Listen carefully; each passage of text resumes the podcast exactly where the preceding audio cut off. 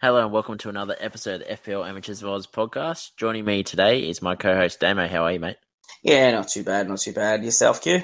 Yeah, not too bad, mate. Not bad at all. Um, and also joining us a special guest, Peter from the SideNet pos- uh, podcast. How are you, big fella? Yeah, good, thanks. Thanks for having me on, guys. Uh, first time, uh, first time caller, long time listener. So please good to know. Uh, it's only taken us, for, what, two months since we first said we wanted to get you on? It's all part of the journey. We get there in the end. Well, one thing I'll state before we get on with the pod, mate, is uh, you're guaranteed a green arrow this week. So I haven't checked in with Benny from uh, the F B L Mavericks, but I'm pretty sure he did not too bad this week. So yeah, I've seen that's part of the terms and conditions of be, being on the show that you get a green arrow. So after copping three reds in a row, I'm so looking forward to a green one this weekend. Yep, no, nah, it's it's good to see my secretary Damo put that in the contract. But maybe we can set something up where, you know, like uh, I know you used to work for S E N, so, you know, set up some prizes or something. Uh, the Tocky ham coming your way. you, know, you know what? You know what? In all honesty, I used to actually call up uh, a fair bit on S E N, and I actually won a few Tocky hams, and they were actually nice. Yeah, they're not too bad, actually. I, I managed to get one one, one um, Christmas season, so, yeah, it was pretty good.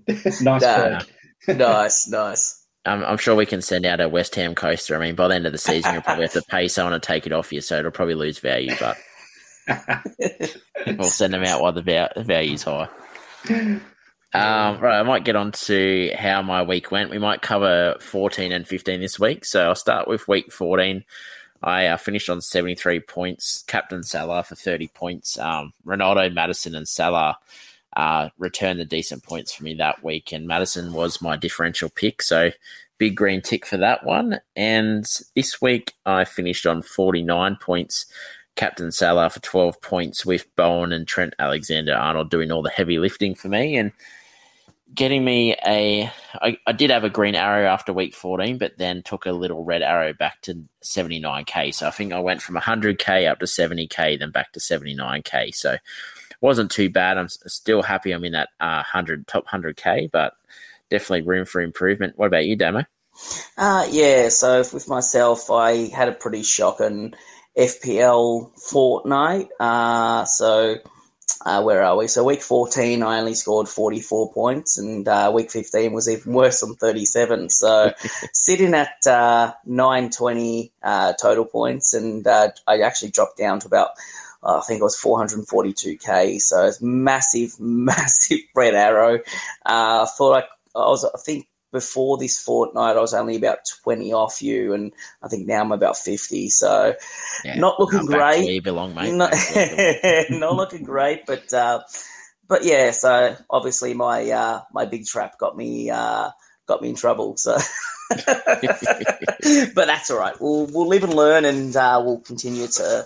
Uh, Uh, produce. I might have to. Uh, I was. Uh, I was actually saying to you earlier, Quentin. I might have to, you know, quit the pod and come back as a guest so I can get a few green arrows. Uh, happy to do that, mate. My pleasure, mate. Um, how did you go this week, Pete? Yeah, uh, garbage, I think, is the best term to describe this game week. So it's yeah, as I mentioned earlier at the top, three red arrows in a row. So you finished up with forty-three points for game week fifteen. Uh, yeah, pretty awful. Overall rank now, I've dropped down to fifty-seven K, which overall I think I should be pretty happy with, but I've sort of fallen from twenty K to fifty-seven in the space of three rounds. So I'm just I'm just falling down that hill. I'm, I'm not sure if I'm going to stop spiraling yet. Well, mate, just let you know that the red arrows will stop this week, and um, you can get back on with business. Fantastic. That's why I'm here. And the funny thing is, every guest we usually get on is always smashing us in the ranks. So good to see you keep up the, the trend, mate. just, just. uh, we might get into the F P L Twitter League template. Um, we'll start with week fourteen. Um, we had Ramsdale in goals, Trent Alexander-Arnold, Cancelo, James, Alonso, uh, captain Salah, um, Jota, Rafinha and Burmo. And then James Vardy come off the bench for us. Oh, no, sorry. Had James Vardy, Tony, Antonio, and it finished the week on fifty-eight points after a minus four. So took a little red arrow from thirteen point two K to twenty-one point one K.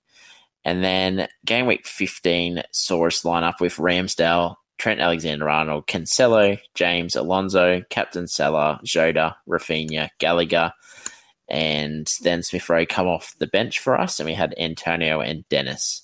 So we finished the week on thirty-five points and took a massive red arrow from twenty-one point one K to forty-four point two K. So for once, um, I'm better than the template team, and uh, you are as well, Damo. Just just oh, for the skin of your teeth, mate. So, um, so they must have gone up. bad. They must have gone bad then, because I went terrible.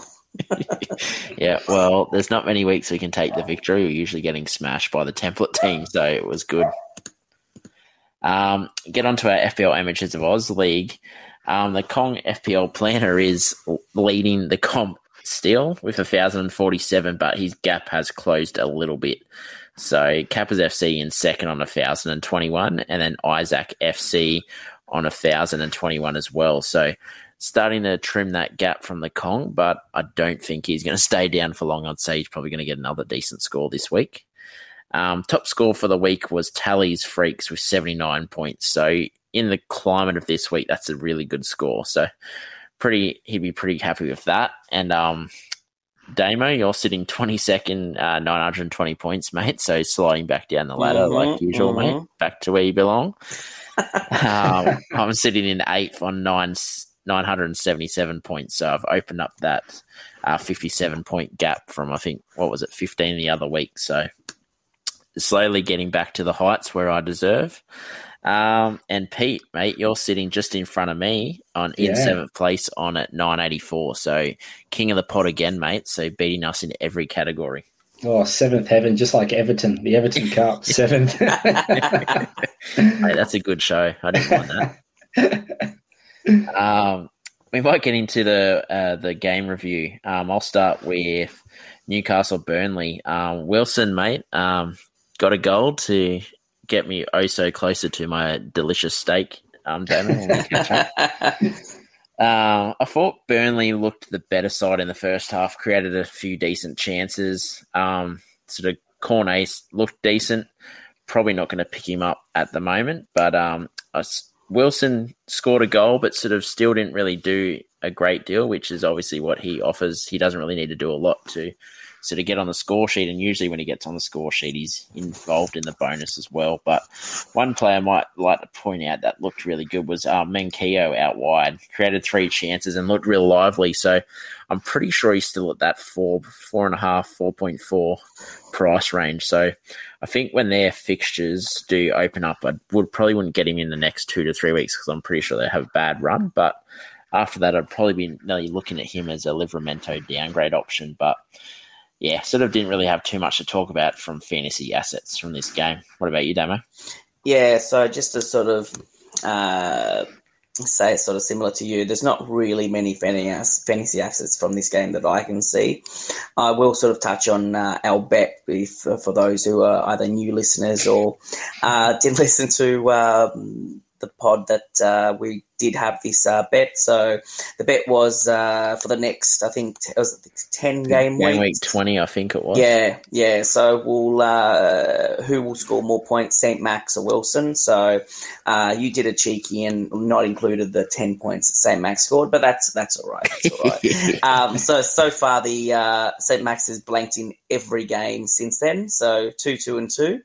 And uh, Wilson blanked in the first, and then has then scored nine and nine the next two games. So it's six points to twenty at the moment. So I'm a little bit behind, but I, I, th- I think I can just smell a Saint-Max hat trick uh, in the next game. So, hey, uh, what's that pro- ice skater from Australia? Uh, what's his name? Oh. Bradbury. Bradbury. Yeah. So, so Wilson might fall over, and uh, Saint-Max might cross the finish line. But yeah, yeah. It. So I, I think. Um, Instead of saying, you know, about this bet, maybe I'll just ask you what kind of kind of sauce you want, because I, I don't think I'll be winning this bet anytime, anytime uh, soon. Peppercorn so. sauce, mate, are some baked potatoes and maybe a side of asparagus, mate.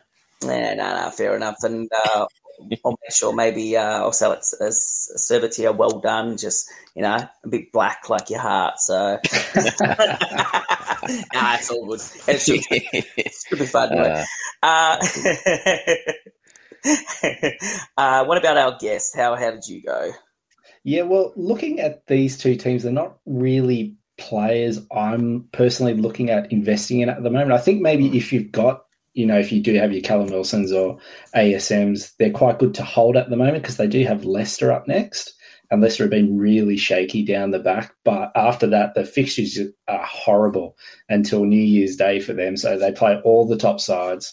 I don't think they're going to be getting much luck. So, I mean, if you've got Newcastle players, hold. But, yeah, I definitely wouldn't be investing in them. And it's sad that Maxwell Cornet's got himself injured now because he, he keeps teasing everyone. He looks so, so interesting to invest in. And then he just keeps breaking down again. But, yeah, very unfortunate there for him.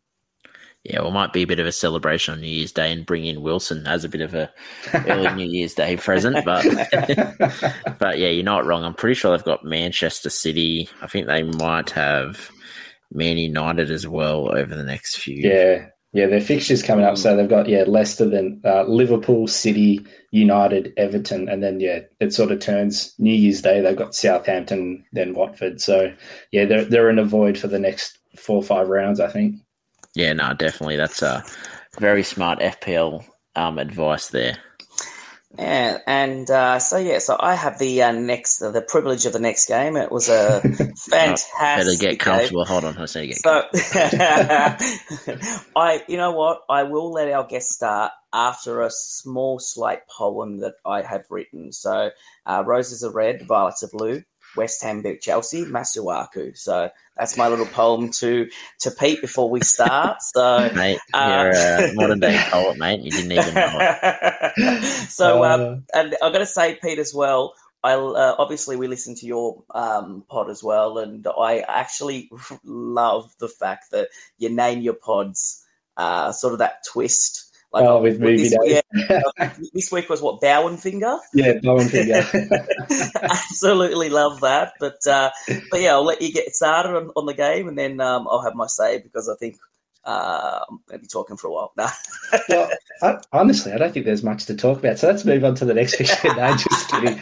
No, yeah, so it was, you know, a bit of pain for managers that have the double defence there for for Chelsea assets. So that was in the mud straight away. And I don't think we're going to see Edouard Mendy play a worse game than he did on the weekend there. So he just looked off the ball right from the start. That shocking hospital pass from Jorginho didn't do him any favours. But, you know, even a Sunday league keeper would just boot the crap out of that. And he decided to try and take on Bowen. So, yeah, but Bowen really, really lifted this game week. And, I mean, we were talking before we went to air. Um, Damo, you mentioned how you've been really up on Bowen. I know Q's had Bowen in for a, a couple rounds now as well, and everyone's been talking about Bowen that, you know, come game week sixteen, he's going to be a really good asset to have. His numbers are great, and, yeah, he showed that in, you know, one of the toughest fixtures you could get at the moment up against that stern Chelsea defence, and he made an absolute mockery of them. So eleven points, only three point six percent owned, but that was at the start of the game. Like, I reckon by the time the weekend comes in, his ownership is going to be through the roof. What do you guys think about him?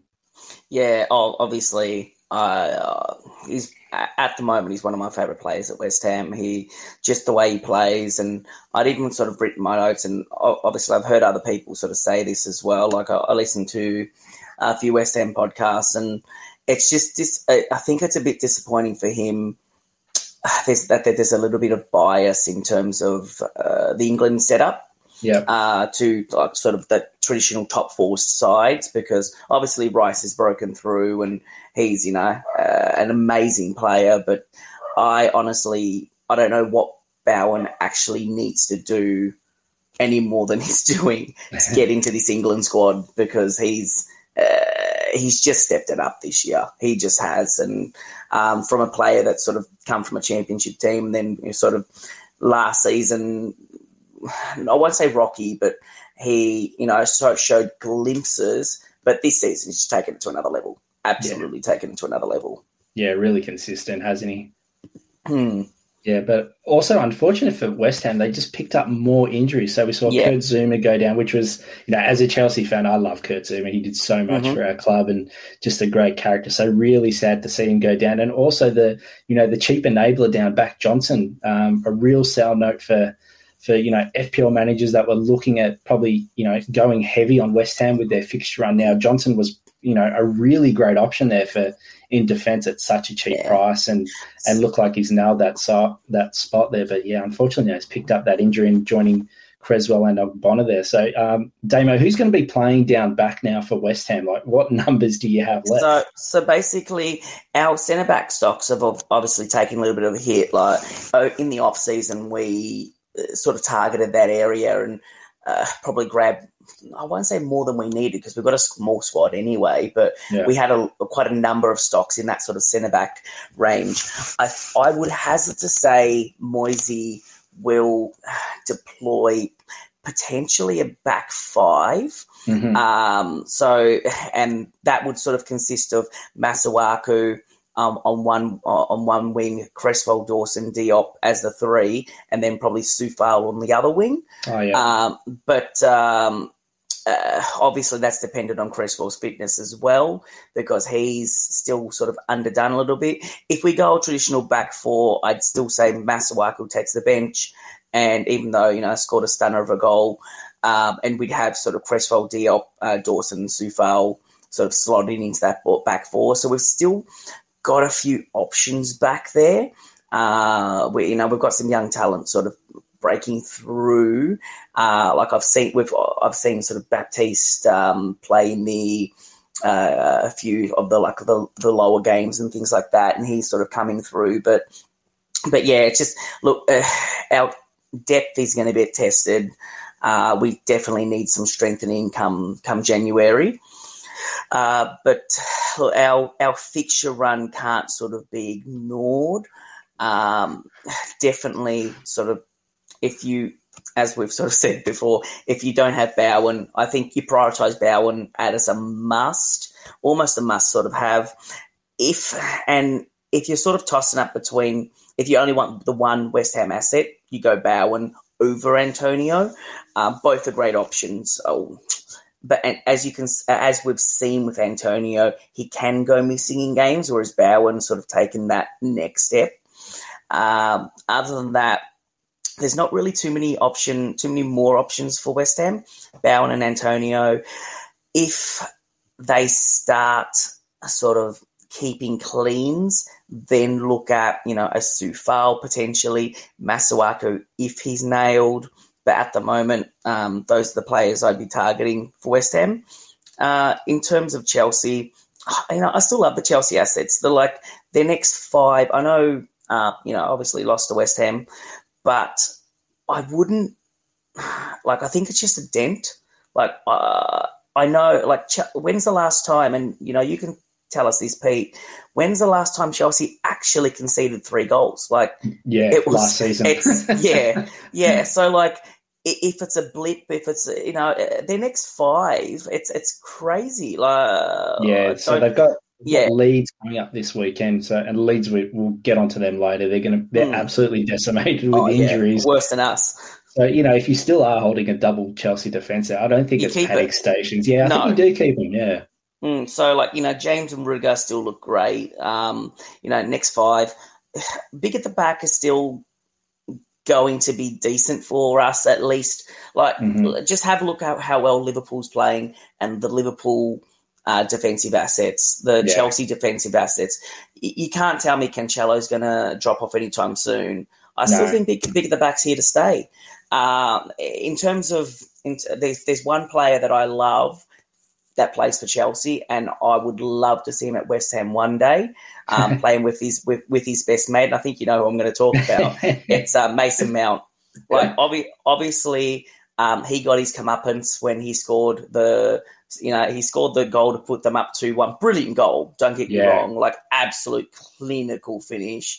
Um, but then by the end of the day, end of the game, uh, had a bit of a scowl on his face. But um, he's a serious talent. I absolutely love Mason Mount. Um, and I'm going to sort of throw this out here. I'm, I'm not sure if you're gonna, if uh, either of you are going to call me crazy or not, but um, I would seriously consider Mount over Jota. I really, really would, especially for this next stretch. Um, Because he's just – I know you guys lost the game, but he was sensational, absolutely sensational. Uh, what are your thoughts about that, Pete? Yeah, I, look, I, I could easily turn this podcast into a Money Mace appreciation um, podcast. And, yeah, I love the man. I absolutely adore him. He's such a talent. Um, whether I choose him over Jota or not, well, I mean, my own side shows that I've got Jota and I don't have Mount at the moment. But it's taken him it, sort of the last international break. He had those issues with his teeth and apparently mm. lost quite a bit of weight in that time, and it took him a while to get back up to speed. But we've seen the last two game weeks, both a goal and an assist in both games. And coming into these run of fixtures, I'm, the only thing I'm worried about is with Thomas Tuchel, he just loves to rotate the side so much. Whereas mm. I think Jota might be a little bit more nailed there. But, yeah, I think if, if Mason Mount is fit, he's easily Chelsea's best attacking midfielder. Yeah, you've been a bit quiet there, Quentin. I know uh, me and Pete have gone back and forth about, uh, about Chelsea and West Ham. What are your thoughts, mate?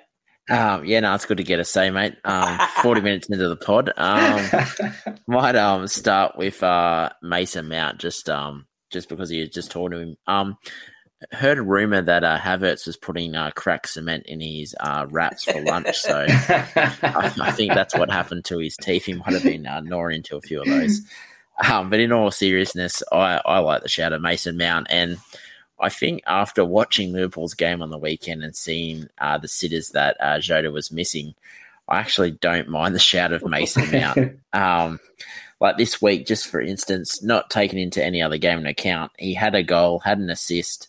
Uh, five chances created and, and had an astonishing ten crosses, which when they have Lukaku playing up front, there's a fair chance he could be getting some assists. But as um, last season, he just – I think he uh, didn't play a lot of games last season, but when he did play, he just looked amazing. And, and this season, he's just shown that very easily he can put in a twenty-point performance in a game that's sort of a bit easier than obviously the game against West Ham. So – I think their five fixtures, the next five fixtures are pretty good. I'm not sure whether he will suffer any rotation, but I mean, if they want to be winning games, I'd definitely be playing him every weekend. And he's young, so, you know, the durability shouldn't be an issue. But outside that, sort of Reece James been frustrating, and I bought him in for a hit about three weeks ago, and I think I've got a total of three points in three weeks. So I'm hoping their run will start soon back to where they were beforehand. And as you said, Damo, very rarely are they ever going to concede three goals. So mm. um, in regards to West Ham, Bowen looked amazing. Probably should have had another goal. He missed a sitter. Um, I think at the moment he's just showing that he's just a cut above sort of those price range options like Rafinha and the likes. I think he had five chances created, got the one assist, two shots, um, got the goal. I just, yeah, I just think that he is going to be crucial for West Ham's run coming up, and, and very rarely does he get rotated out of the team. And then also, you know, I don't think he's going to be playing the Europa game this week either. So bit of extra rest for him. Um, Antonio, I know you got him out uh, last week, Damo, but he had another good game without the fantasy return. Mm. So oh, he seems I think he got an he got an assist the last game, or in the Chelsea game he got an assist. Yeah, yeah, yeah. But just obviously not the early season form yeah, that we correct, saw from correct. him. But it just seems that he's either getting the pass that leads to the assist, or he's getting shots off, they're getting blocked, or the keeper's saving him. And Where, whereas early in the season, every time he got a sniff of the ball in the box, it was in the back of the net. So I think if you don't have him and you're wanting to do the double up, I'd definitely be looking at Antonio and Bowen. I think they're going to be two decent shouts over this next fixture in, and I could see you probably getting uh, Antonio back in in about a week, Damo. We'll yeah, more than likely, especially the way Kane's gone.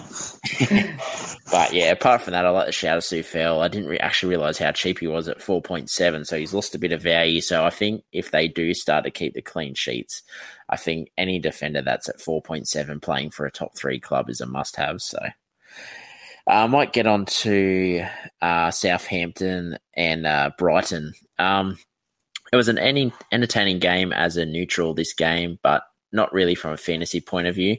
I do like to point out uh, Broha. I thought he played pretty good, and every time he sort of makes me want to buy him every time I watch him play because he just looks so dangerous. And, I mean, Chelsea are pretty lucky that they can have him playing games in the in in the Premier League and, and know that next year, you know, he might get a chance to push for a, for a squad position. But he's looking really good, and he got the goal, uh, amazing finish, uh, did the turn, got the, had beat the player and then slotted it. And I think he is a decent option, but for my team, I, I don't think I'm going to get be able to get anyone out to put him in just because I'm going with the Dennis and Antonio and then obviously the premium up front. But um, in regards to Brighton, um, outside Lamptey and Cucurella, I thought Sanchez played like a man possessed. So he got the save points. Not every week he'll get the save points, but the way he's playing at the moment and defensively the team's really good. So I could see him being a good shout um, at that small price as well. But yeah, apart from that, I sort of didn't really have much interest in either side. What about you, Damo? Yeah, so for me, obviously uh, you've sort of mentioned the strikers, but I th- still think uh, there's how now sort of how now Broha is. You know, obviously, you know, a couple of weeks ago we were talking about Armstrong. I think a few weeks before that we were talking about Adams. So they seem to sort of come and go in cycles. I do like the look of Redmond, but my only question with Southampton is, are they going to have a goalkeeper uh, this uh, this week? But obviously McCarthy uh, did his hamstring. I don't think he's going to play. Uh, Forster's also also injured. So it's going to be on... Um, but potentially Lewis to uh, as a start as a four point oh. Uh, but, you know, their their fixtures are okay. Like, obviously, Arsenal next, Palace, uh, Brentford, West Ham, Tottenham. So not the greatest.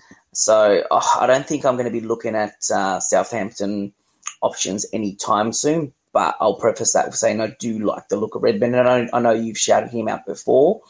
Uh, with Brighton, it's going to be, it's uh, I've got to say, Morpay's looking tasty at six point five. But will there even be a, I'm pretty sure Brighton play Spurs this week. And given what's happening at Spurs with uh, potentially having the game called off due to um, COVID running rampant uh, down at uh, down at Tottenham, Uh, I don't know whether I even look at any Spurs, uh, sorry, any Brighton assets at all, given that news. Yeah, so, no. um, yeah. Hopefully, we should find out closer to the day, but it's not. Yeah, correct, correct. Yeah, so that's uh, yeah, that's my, myself. How about uh, you, Peter? Yeah, well, I mean, regarding that goalkeeping situation at Southampton, the, the club are actually signing um, Willy Caballero as an ah, emergency okay. signing. So, yeah, mm. the former Chelsea and City backup keeper there. Yep. So, uh, I think that's I think it's basically done. It just hasn't been made official yet. So that's mm. definitely happening happening there. And as far as the Brighton assets go, yeah, it's a tricky one because they do have that match up against Spurs this weekend, but. Uh, hopefully we get that news about, I mean, Spurs have to play in the Conference League, so at least we know what's going to happen with Spurs, whether they can actually field a side. So we've got that information before we get to the league fixture. Aren't this, the UEFA, this weekend. Aren't the UEFA rules different to um, to the Premier League rules, though? I think, if I'm not mistaken, UEFA rules state that as long as they've got twelve fit players regardless, or is it twelve or thirteen fit players regardless, the game must go ahead, whereas the Premier League can um, call off a game if they would like to. I, I did read or hear that somewhere. Yeah, so hopefully Conte gives us a bit more information, although he tends to sort of keep his cards cards a bit close there. But, I mean, Brighton have their own um, concerns at the moment. They're going to have eight players missing this weekend. So mm. Dunk picked, picked oh, up wow. a, a knee injury. Uh, Shane Duffy picked up a yellow card, so he's missing this weekend's game due to suspension. Then they've lost Webster, Sarmiento, who's only just broken into that side. He's going to be out. Lallana, Welbeck, Trossard and Alzate are all out. So I think Brighton may actually secretly be hoping that this game gets called off. I do. I, I will say though, Sarmiento did look good until yeah. he got injured. Yeah. Um, for a youngster, I actually rate him. I I thought he was great. Yeah, looks looks very exciting, didn't he? And, and I mean, Morpay, he scored two injury time equalisers in the space mm. of a week, and is you know, is there a better shit stirrer in the Premier League than Morpay? He just loves giving it to opposition crowds. Mm. Nah, it's he's one of those players. He like. You get him in, he blanks, and then next minute he scores, and then you kind of want to get him back in, and then he blanks, and then he goes and scores like two oh, you, more goals. It's just you never look at him. You never look at him as a serious option. You never look at him as a serious option, but he's he's one of those interesting ones that you may throw in before a wild card, or uh, if you've got two frees. Uh, you know, and it's like you've got nothing better to do. You might throw him in and he, he might score you a few, a few points. Yeah, no, he's one of those, I guess, um, if you're taking a punt one week yes, and their correct. fixture's decent, yeah. But then his finishing some weeks is so bad and you're like, he could, yeah. could have had four goals. But, yeah. Uh, uh, yeah, that's enough. I want to talk about Brighton. I um, Yeah, outside Lamptey, I'm sort of not really looking at anyone from there at the moment. Nah, all good. So the next game was uh, Wolves and Liverpool. So Liverpool um, won the game one nil with an Origi um, goal. It's just uh, bumping up his price a little bit more come January, come January, because I know we were, we were looking at him. So, yeah, uh, and with obviously with the Salah assist. Uh, so the man just can't get less than five points. I think he just uh, doesn't blank, Salah, just.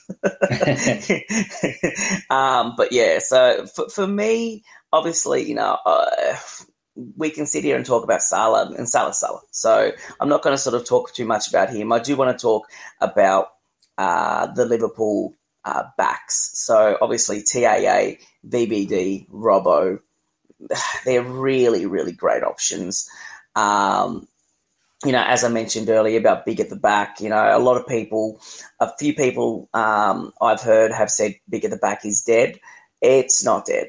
It's it's still it's still here, especially with especially with the way that Liverpool um, are playing. Chelsea will be back to their best next week. Uh, you know what I mean? I, I I I can't see how they're not. Man City is still fantastic. So with those, you know, with those three teams, um, you know, picking up next week probably where they left off, I, you know, I, I can see people come next week say, oh, you know, um, yeah, I, I want to get uh, Liverpool assets, so Liverpool defensive assets again, or I want to get um, uh, Chelsea uh, defensive assets again. So I think they're, I think they're good. You know, like uh, uh, in terms of Wolves, I would just avoid Wolves. Um, Like, obviously, as a general rule, you know, avoid Wolves and uh, in terms of the football. um, yeah, so I, I think we're done with their assets for a little while now uh, until sort of their fixtures pick up again. Uh, yeah. How about yourself, Quentin? Yeah, no, I fully agree. I think uh, Wolves' assets, uh, the the end is very close, which close I mean this week. Um, I've, I've kept Sarr just because I'm probably not going to transfer him out yet. And also this week I was just looking, he's actually the number one fantasy goalkeeper in F B L, which I thought snuck on me pretty quickly because I thought that Chelsea um, Mendy was sort of the best option uh, in goals. But, yeah, he's got him by a point. So I thought I'll hold him this week. And, and as I've said numerous weeks, Damo, that Salah, he, he gets the save points. So even when, you know, they might concede mm. three goals or two goals, he's still making lots of saves. So, you know, always happy to to take the three points at worst most weeks. So yeah, not sort of not a major issue for my team this week. I'm happy to keep him in there at least for the next week or two till I might even down uh, downgrade him or just move straight across to De Gea or something like that. But in regards to Liverpool, um, I just wrote uh, LOL Jota because it's fiction because it was absolutely horrible and um, should have had two goals, which I was pretty happy to see as a non-owner, but if you were an owner, you'd sort of be tearing your hair out pretty much. You would, you'd be starting to look like um, uh, Guardiola um, with barely any hair left after watching that performance. But I sort of thought Salah was probably unlucky not to score, but didn't have a massive performance, but still ticked along with the assist. But I'm still not in the camp of the perma captain Salah. He, I mean, he's got less risk and um. You know, the stats say that, you know, you can easily go bang each week, but I think just with the runner games and how many um, minutes he's playing each week, it just seems like it's taken a little bit of a spring out of his step. So I don't know. I, I don't know whether it's wishful thinking, but I feel like if there's a week where it's a fifty-fifty decision on, say, I guess like this week you got Ronaldo against Norwich, you know, I I don't believe in just blindly going into captaining Salah. I think there's a discussion to be had. And, you know, I'm the type of manager that will always ask the question on, is it is he the captain that week, or should we be looking around him? But uh, in regards to Trent Alexander-Arnold, he's just a freak. He's pretty much a premium midfielder playing in uh, the back line that's valued at the same price as, say, a Rafinha or even um, Jota himself. And his partner in uh, Robbo, he's looking really good. I shouted him out the other week as a, a possible cheaper option to Trent Alexander-Arnold if you can't get him in. And,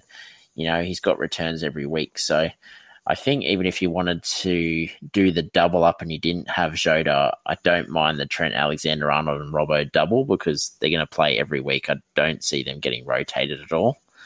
Um, but, yeah, outside that, um, Wolves didn't really offer too much in the game, sort of just – the odd chance that fell to Jimenez, but yeah, didn't really feature in this game at all. It was pretty much just Liverpool controlling it for ninety minutes. Um, what about you, Pete?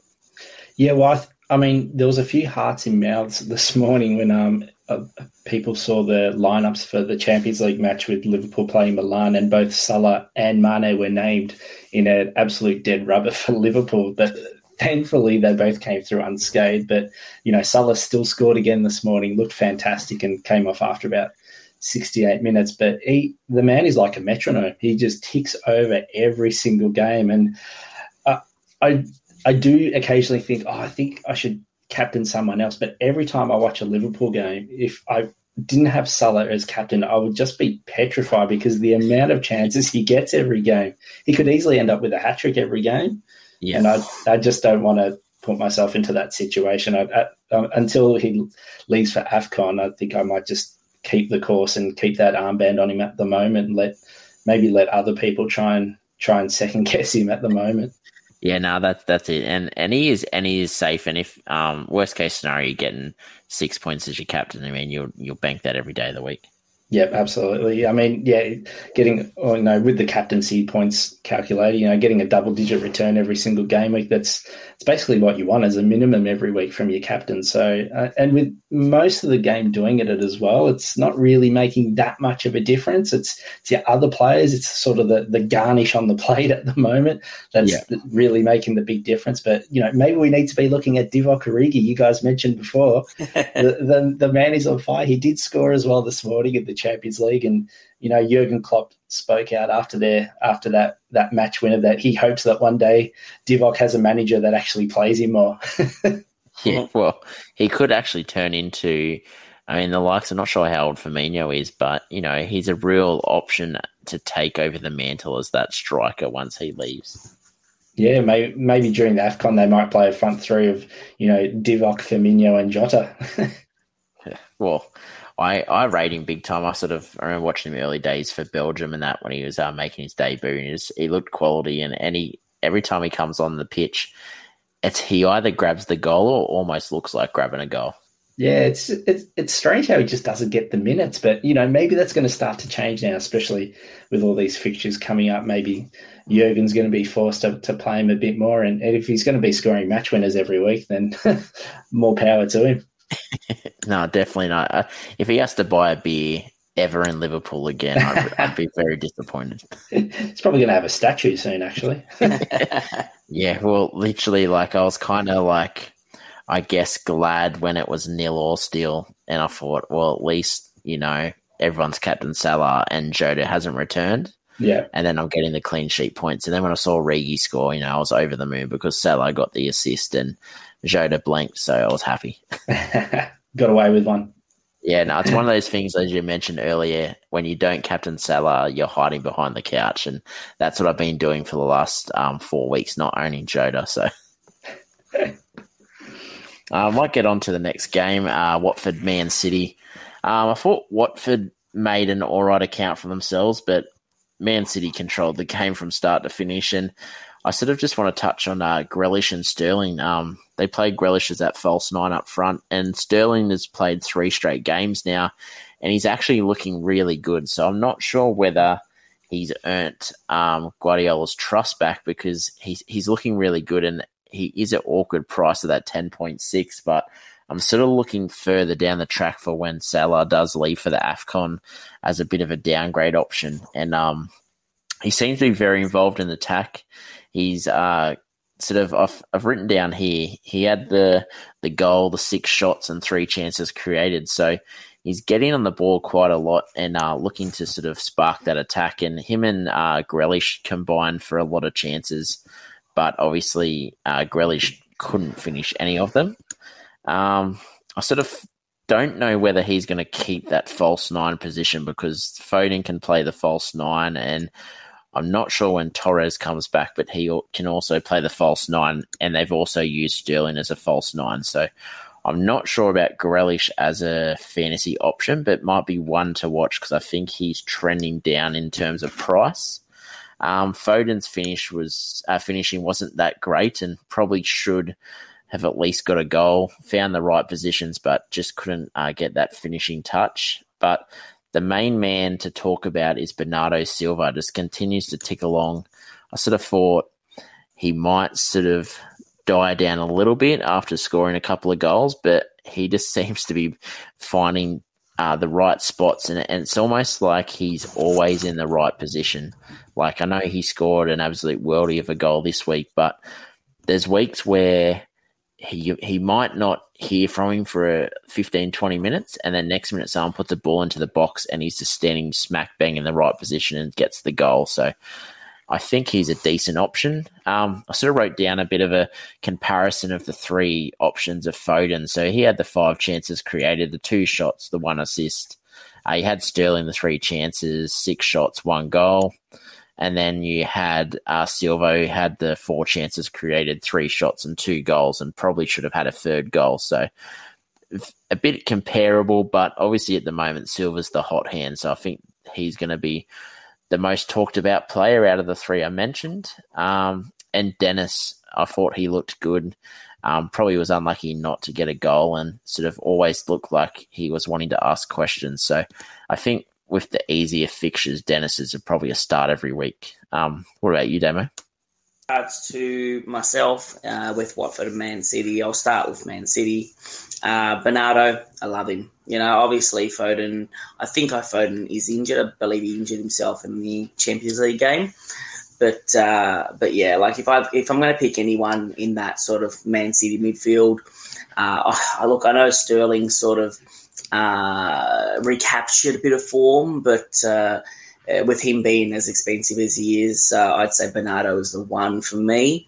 Uh, and obviously, like, you know, if I could have a wild card midfield right now, uh, Bernardo would be on it. Uh, you know, Bowen would be on it. Mount would be on it. They're, you know, they're my three, uh, my three golden boys at the moment. And and then obviously you'd have Salah and, and Jota in it. So yeah, uh, in terms of Watford, you know, Dennis. Dennis is great. Dennis, I thought I, I don't know how expensive he is now. I think he might be five point four or so. But uh, yeah, he's he's great value for his for his price. He just keeps ticking over. He's actually uh, uh, went up to five point seven. Is he five point seven now? Jeez. Yeah. I um yeah because I think I think I picked him up when he's about five point three, and that was only two weeks ago. I think two three weeks ago. So. Yeah, I, I picked it up last week yeah. for five point three, so... Yeah, well, actually, I think I think it might have been... No, I think it might have been two weeks ago that I picked him up, but, geez, yeah, so he's gone up a fair bit.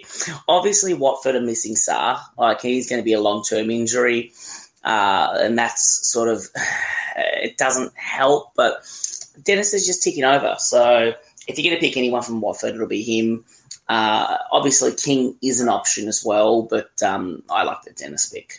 But myself, uh, yeah, so that's, yeah, that's I'm just myself. Looking now, Damo, um, over half a million people have transferred him in. Oh, wow. Well, that's why he's gone up.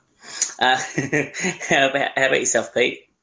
Yeah, well, starting with those Watford assets, I, I think the main discussion the last few weeks has been whether managers are going to go with, you know, Dennis or King, and I think Dennis was sort of leading that debate because he was a bit cheaper than King, but now with their prices almost... almost exactly the same. I'd be almost tempted to go with King because he's got that the penalties up his sleeve. It's just that extra extra incentive there. And like Dennis has been named in that um, preliminary Nigerian squad for the AFCON. So there is still a chance he could go to AFCON. Uh, there's been some talk recently that he may not go because he's had a bit of a fallout with the coach. But, you know, if the man's on form, it's hard to see him not really going there. So if you had that decision to go with, with either, I'd probably go with King because it's going to save you an extra transfer down the track. And as far as City goes, oh, I watched this game without any City midfielders and I was scared to death, especially after, you know, I really wanted Bernardo and I just, I couldn't do it last week. And I knew that was the one player. I had this severe case of FOMO last week with Bernardo and knew it was going to bite me on the backside, and it did. So uh, I've already moved for Bernardo. He's in my side already. I'm going to state that here and now. But I'd love to team him up with like a Foden.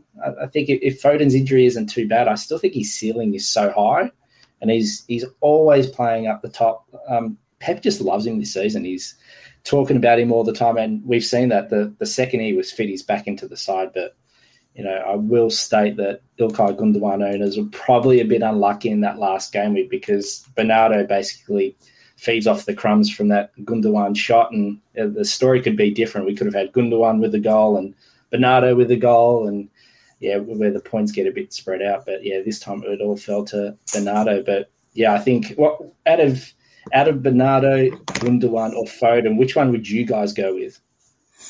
Um, that's a tough one because Foden, if you're just taking Foden, say they're playing the same amount of games, Foden looks much better than both of them, mm-hmm. but it's just obviously not getting the fantasy returns. And like you said, there's a lot of mouths to feed, and every week it's someone different. So I'd probably pick Foden, but I mean, at the moment, Silva's pretty hard to go by, uh, mm. like go past just because of how good he's playing. And, and Gundogan's the same. It sort of reminds me of the Smith-Rowe-Saka debate where Saka looks better, but he's not getting the fantasy returns, yeah. whereas Smith-Rowe is getting the points but not probably looking as good. So, yeah, yeah. and for and for me, just like just for, in terms of ex- excitement value, um, like Bernardo, I like I'd pick Bernardo, even though the the stats don't show it per se, but he's delivering. He's delivering. He's uh, he, you know, whatever chance he's getting, he's he's burying them. So uh, he sort of. It actually, it's funny that we're sort of talking about Bernardo and uh, Gundogan because he. Uh, Bernardo reminds me a lot of Gundogan last year when Gundogan yeah. sort of went on that massive run just out of nowhere, and um, he's reminded me a lot of that sort of uh, period, the same period uh, this this season, except it's Bernardo, not, not not Gundogan. So I don't think you can go wrong with uh, like any of the three. Uh, I think, uh, and they are they all sort of.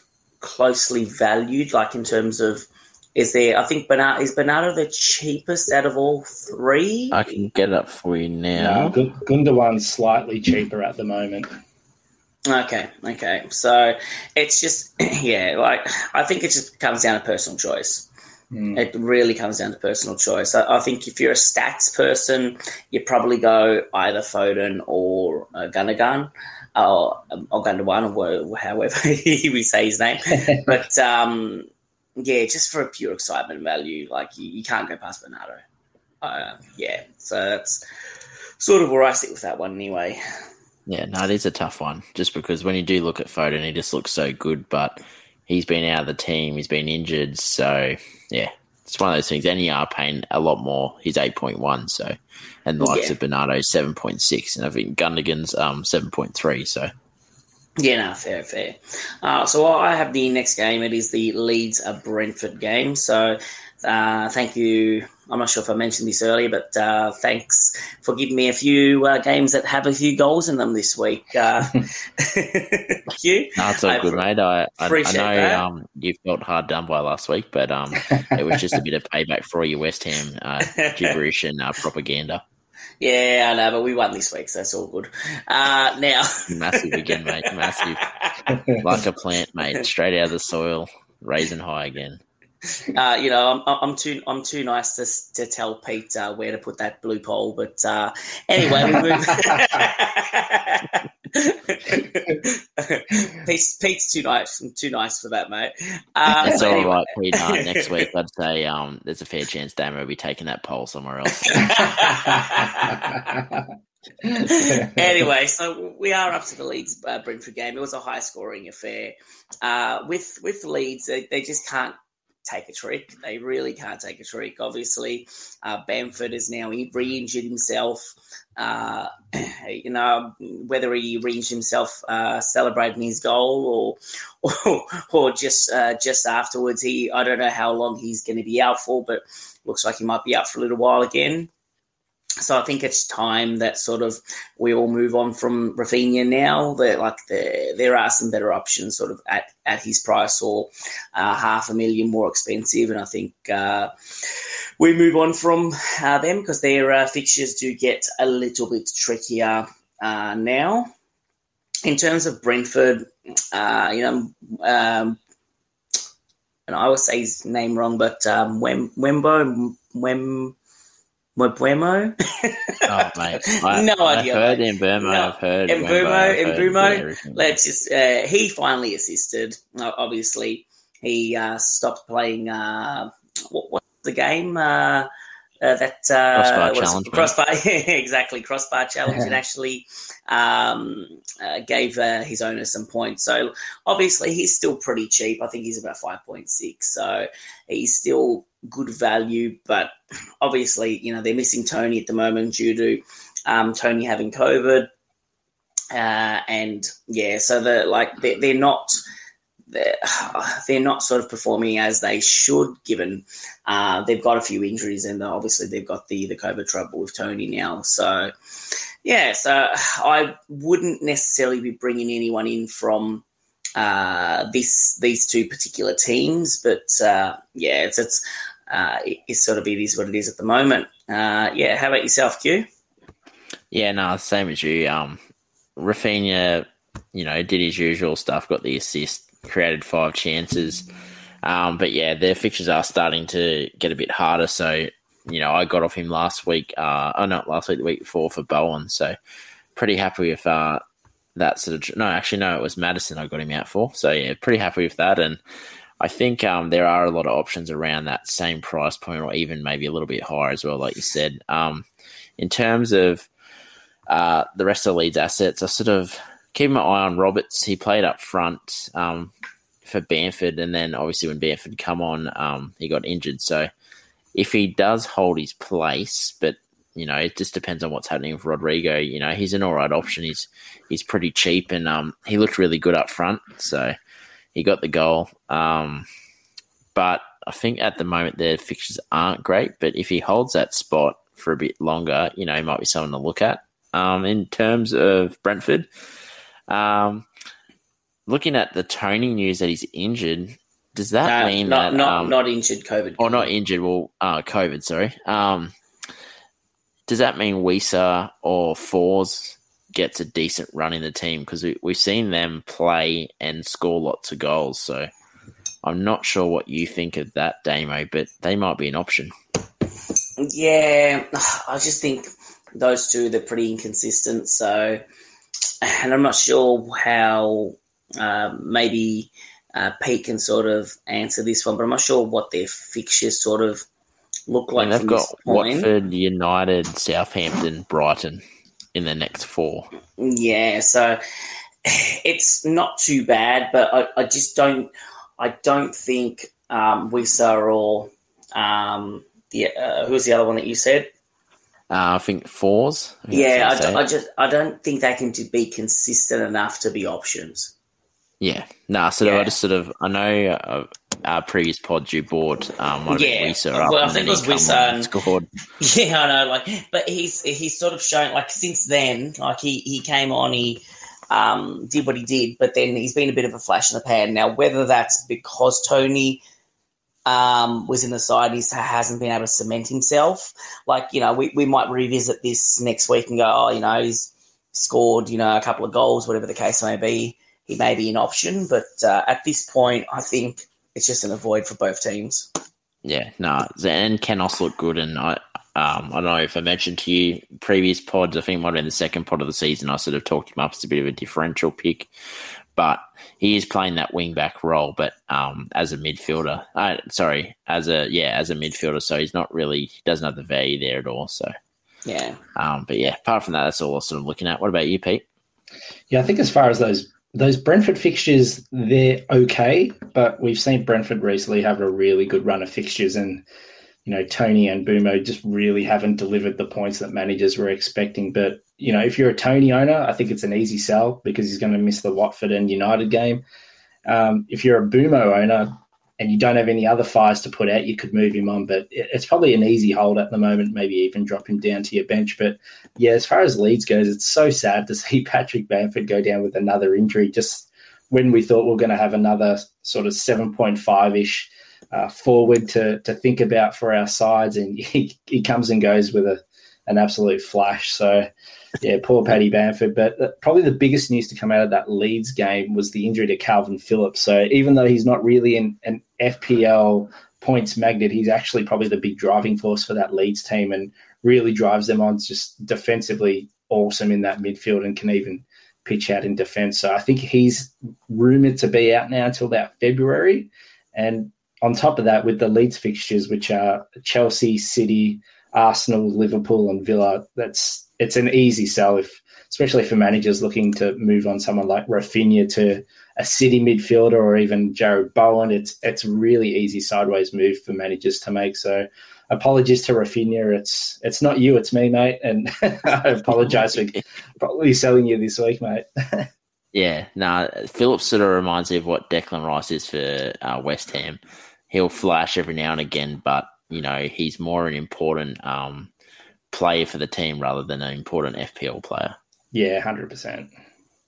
I might get on to Man United and Palace. Well, we come back with a vengeance again, and I uh, got a one nil game against Palace. We actually dominated this match. As sort of the scoreline didn't really uh, tell you the full story. I didn't really see much from Palace at all in attack, which having uh, Gallagher was a bit disappointing, but I still think Gallagher could be a hold just because their fixtures aren't too bad. But, I mean, it just depends on how desperate you are to get in a, a sort of a City midfielder or even um, Mount from Chelsea. But sort of I'm having that dilemma this week, whether I keep Gallagher and hold for another week or two or whether I try jump on um, another asset before the price goes up. But won't really talk about them too much. Um, more Man United, I sort of, Rashford again was making great runs, probably unlucky not to, to get a reward by it. Um, sort of had a couple of chances there, but um, couldn't finish. I uh, thought Ronaldo looked good without getting sort of a return. So I think if you do have Ronaldo, you know, I think he's going to be pretty decent over this run of fixtures. Um, and then also he didn't start for um, Man United uh, today, which means he, he should have a bit of a rest. So hopefully that means that he's going to come out firing against Norwich on the weekend.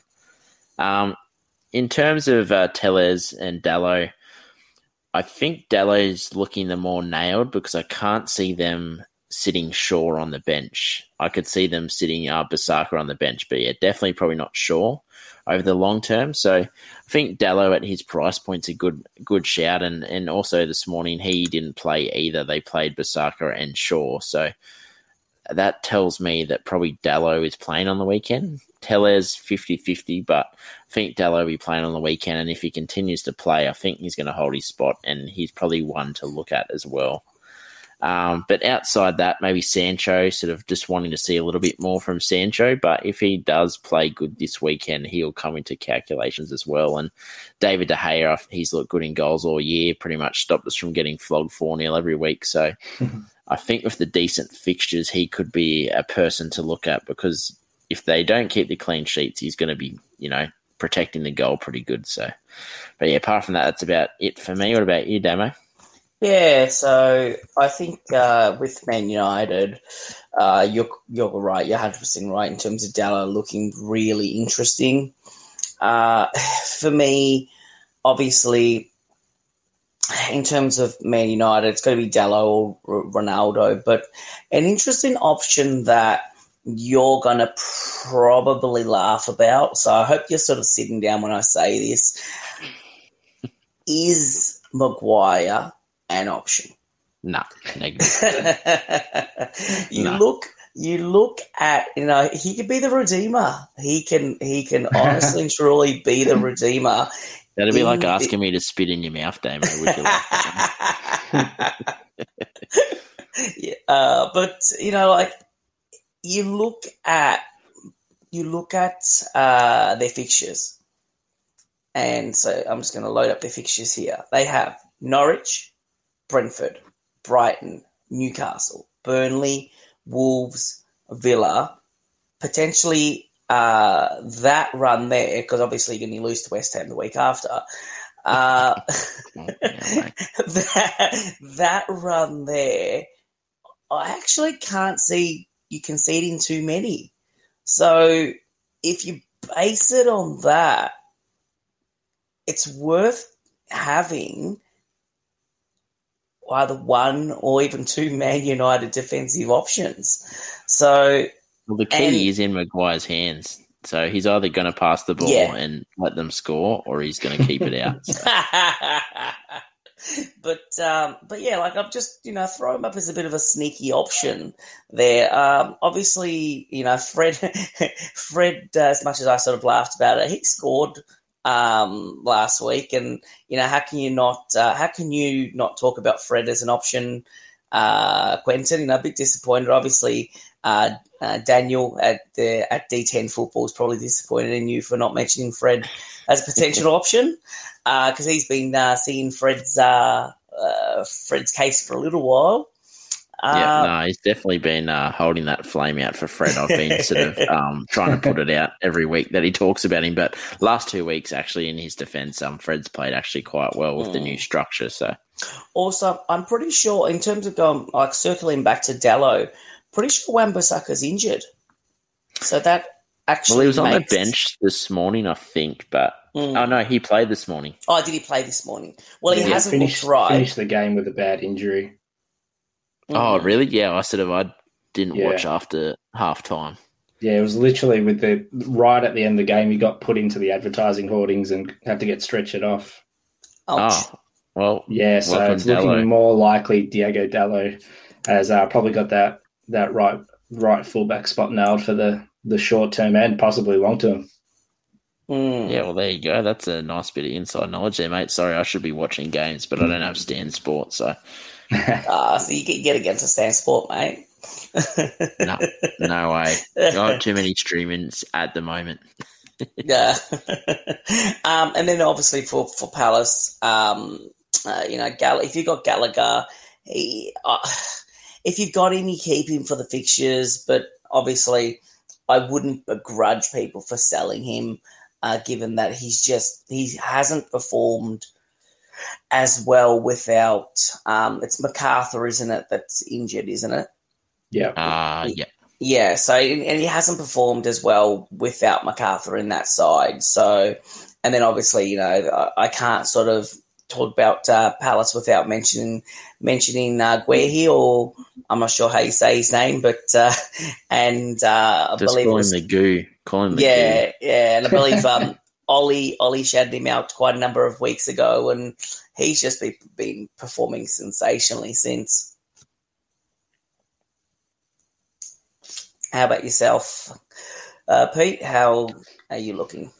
Yeah, I was really intrigued to see how Ralph Ragnick was going to set his side out for his uh, sort of debut in the dugout. And interestingly, he went with a four two two two, which you just don't see too often um, anymore, but what it effectively means is when United were attacking, they basically played with six attackers. So, yeah, Ronaldo and Rashford are up top. Then um, Bruno and Sancho sort of tucked in with them to sort of create a front four. And then the wing-backs basically played as uh, midfielders, were pushed right up, up the field. And, you know, watching Dallow run up and down that, that pitch, you he was creating a lot more than we saw from um, Aaron Wan-Bissaka. So straight away, that just set off alarm bells, especially at that four point four million dollars price. And there's going to be managers now looking to, you know, maybe downgrade one of their big premium defenders to pump a bit more cash into their midfields or forwards. It's probably an easy way to go by getting in a Dallow, because at, at that price and with the fixtures that United have too, starting off with Norwich and looking like he's going to have that spot for for the next few weeks. So it's a, probably a good option there. And the other one is, of course, Ronaldo. We we can't can't not talk about Ronaldo, especially after he, he did have the rest this morning in the Champions League. So we know he's going to be absolutely frothing at the mouth to face Norwich this weekend. And, yeah, I'm pretty keen to have Ronaldo in my team, and the prospect of not actually owning him while he sort of takes his forty-seven shots at Norwich is a scary thing for managers to think about. Well, you'd think he's going to at least get fifty percent strike rate there, surely. No, oh, he's... he's got to be a monster. And, you know, the last few seasons in, in Italy, he's really stat padded. Um, when he's come up against the lesser teams, he's absolutely put them to the sword. While he hasn't famously got the, the big goals in the big league games, it's against the, the lesser runs that he just demolishes. So, you know, he, he could easily end up with a bag full of goals this Christmas um, season. And, you know, it's, it's an easy sideways move for Kane owners, especially with everything happening at Spurs and just how disappointing he's been. So, Uh, I'm definitely looking forward to, to Ronaldo in my side. Yeah, no, definitely. And I, I think he's a, a decent captain shout outside, obviously, the the perma-captain uh, Salah this week. Yeah, it's a, uh, some food for thought. Will managers actually have the cojones to throw the armband on Cristiano Ronaldo? I mean, the, it, it is so tempting, the fixture, the player, the form.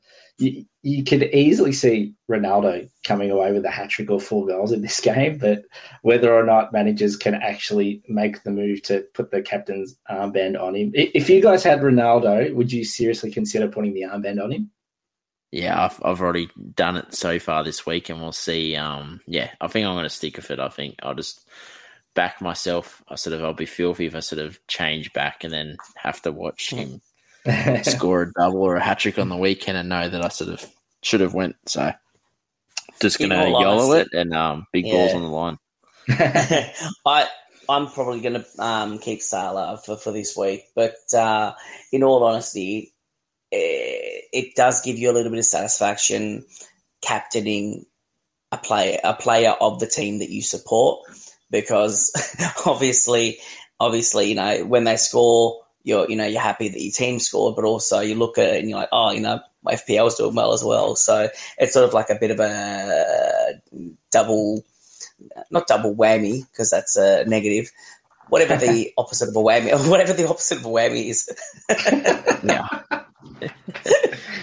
I don't know. There could be a good whammy. We'll just go for good whammy. Double, double entendre, or is that a bad thing as well? I don't know. Yeah. I, I um, all right. Brain's blank, mate. I cannot help you on this one. yeah, nah, all good, all good. Uh, so the next game is mine. It's the it was the Spurs three and Norwich nil game. So obviously it's gonna it's an interesting game to talk about because uh, given the news about uh, Spurs and the COVID case that's sort of running rampant at their in their um, squad at the moment. I believe it's up to nine, if I'm not mistaken, up to about nine players that um, either have COVID or have to isolate. I'm not sure which one it is, but uh, yeah, I, think I know it's, it's nine sort of... players and uh, six household pets, I think, and a and a partridge in a pear tree. Um, and obviously, um, uh, the. The funny, funniest thing is it's the one thing that Kane has actually avoided. So uh, he's, he avoids the goals and he also avoids COVID. So well done, Kane. So um, obviously uh, my only advice uh, in terms of Spurs is get rid of Kane. Get rid of Kane. He's just uh, – I have probably aged three or four years watching this man play in the last couple of weeks, and I've only owned him for about two or three weeks. So I, um, yeah. Happy fiftieth, just, mate. Yeah, I know. I know. um, the only, obviously, once Spurs sort of come back to um, whenever they're going to play next, we don't know when they're going to play next yet, but or whether the games are called off or whatever the case may be. So I wouldn't be bringing any Spurs assets in. I'd also be waiting until press conferences to find out what is happening with Spurs games before I ship, uh, before you ship players out. But I would happily say get rid of uh, Kane. There are much better options Uh, you know, it's a, it could be as simple as a simple sideways move to Ronaldo, who has a sea of greens at the moment. Um, but in terms of Spurs themselves, you know, Son is, in my opinion, the only good option uh, once they've sort of um, start playing again. And, um, yeah, so obviously uh, that's pretty much it in terms of the Spurs-Norwich game. I still don't uh, – wouldn't be bringing in any, any Norwich assets at all. So, yeah, so how about yourself, Q? Um, yeah, sort of touch on that. I, I think Son is a decent option, but probably I'm probably going to just go without, to be honest. Just I don't have enough wiggle room, and there's a couple of plays that are sort of eyeing off over him. But if you are wanting to get in the assets, I mean, between him, Reguilon, um, I even don't mind the shout of Ben Davies. He's looked pretty good. But uh, I'll start with Mora on the uh, weekend. He, he scored an absolute uh, stunning goal. He's an absolute freak, and he's proven... Uh, he can go on many runs. It's just a matter of when you get on him, and and hopefully you get on at the right time, because sometimes it's three to four games. He might sort of flash a fair bit and, and you get a decent return, but you don't really want to be going in on him at the end of his run, because then he just goes back to his usual sort of two, three points every week. So um, I'm sort of looking at Ben Davies. Um, with the COVID news, I'm probably going to hold off for a little bit, but he is an interesting option at that four point four. He got actually quite high um, in attack, and almost sort of was unlucky probably not to get a goal. Got the two assists. Um, yeah, for, for the price you're paying, you know, you're getting a pretty high upside um, defender there, and, and the chance of getting an attacker in turn. So apart from that, so didn't really look at Norwich too much. Not really anything exciting there. Um, what about you, Pete? Yeah, you know, as far as the Spurs situation goes, I think now with the whole COVID situation, it seems to be um, changing every hour. We're getting rolling news updates as as things happen, but that sort of changes the whole aspect. I think now it's more of a, a watch and wait, because we don't know how long these players are going to be out. We don't know how many games are going to be postponed. You know, their, their match against Rennes in the Europa League's already officially been called off, and it looks like their league match this weekend's going to be called off. But yeah, it's just not a risk I'm willing to take. And I think if you are an owner and you can make the move away, I think it's probably best to at the moment. I mean, if you're a Heung-min Son owner and you don't have too much value tied in him, it's quite an easy move for anyone really, because his value's so good. So you could easily even move for someone like a Rashford with those United fixtures coming up. Rashford could uh, really be a good option there, or, you know, downgrade to one of the city mids that we talked about earlier. But unfortunately for Norwich, I, they're just not doing anything of interest at the moment. Pookie has a, you know, the Pookie party kicks off every once in a while. They sort of reheat the, the party pies and sausage rolls and, and bring out the good drinks, but it just doesn't seem to be kicking on. So they're not playing good tunes there. Yeah, no, you don't know whether it's going to be the Poopy party or the Pookie party. So yeah. Definitely don't. I, I don't want a ticket at that barbecue.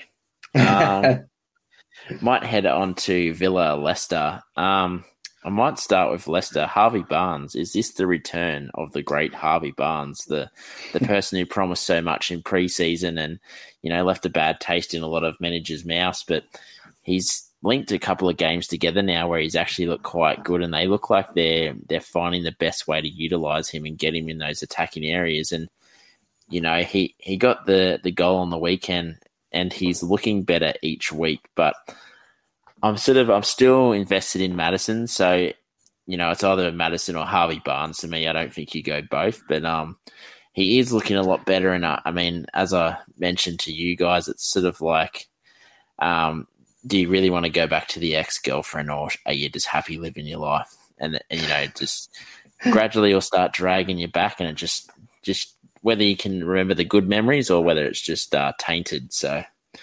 uh, old Harvey the Taint Barnes should call him. Um, but, yeah, I, for me, I'm probably going to st- stay clear of Harvey Barnes just because I've got Maddison. But I think if you don't have any Leicester options, they do have a decent run, and I'd probably be looking at him because he is quite cheap. Um, in terms of uh, Villa, Uh, apart from Watkins, you know, I've kept my eye on him for when their fixtures do open up. But Bundia actually looked really good on the weekend and looked very dangerous. So They he did play sort of that number ten role um, a bit, sort of drifted in the centre, got on the ball quite a bit. But, you know, at the moment, I'm probably just going to be a, a wait and watch and see how he goes. But, yeah, that's apart from – that's pretty much everything that I've sort of got to add to the game, mate. What about you, Damo?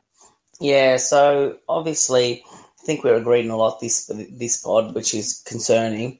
But uh, definitely, I definitely agree with you that Barnes is looking uh, really good at the moment.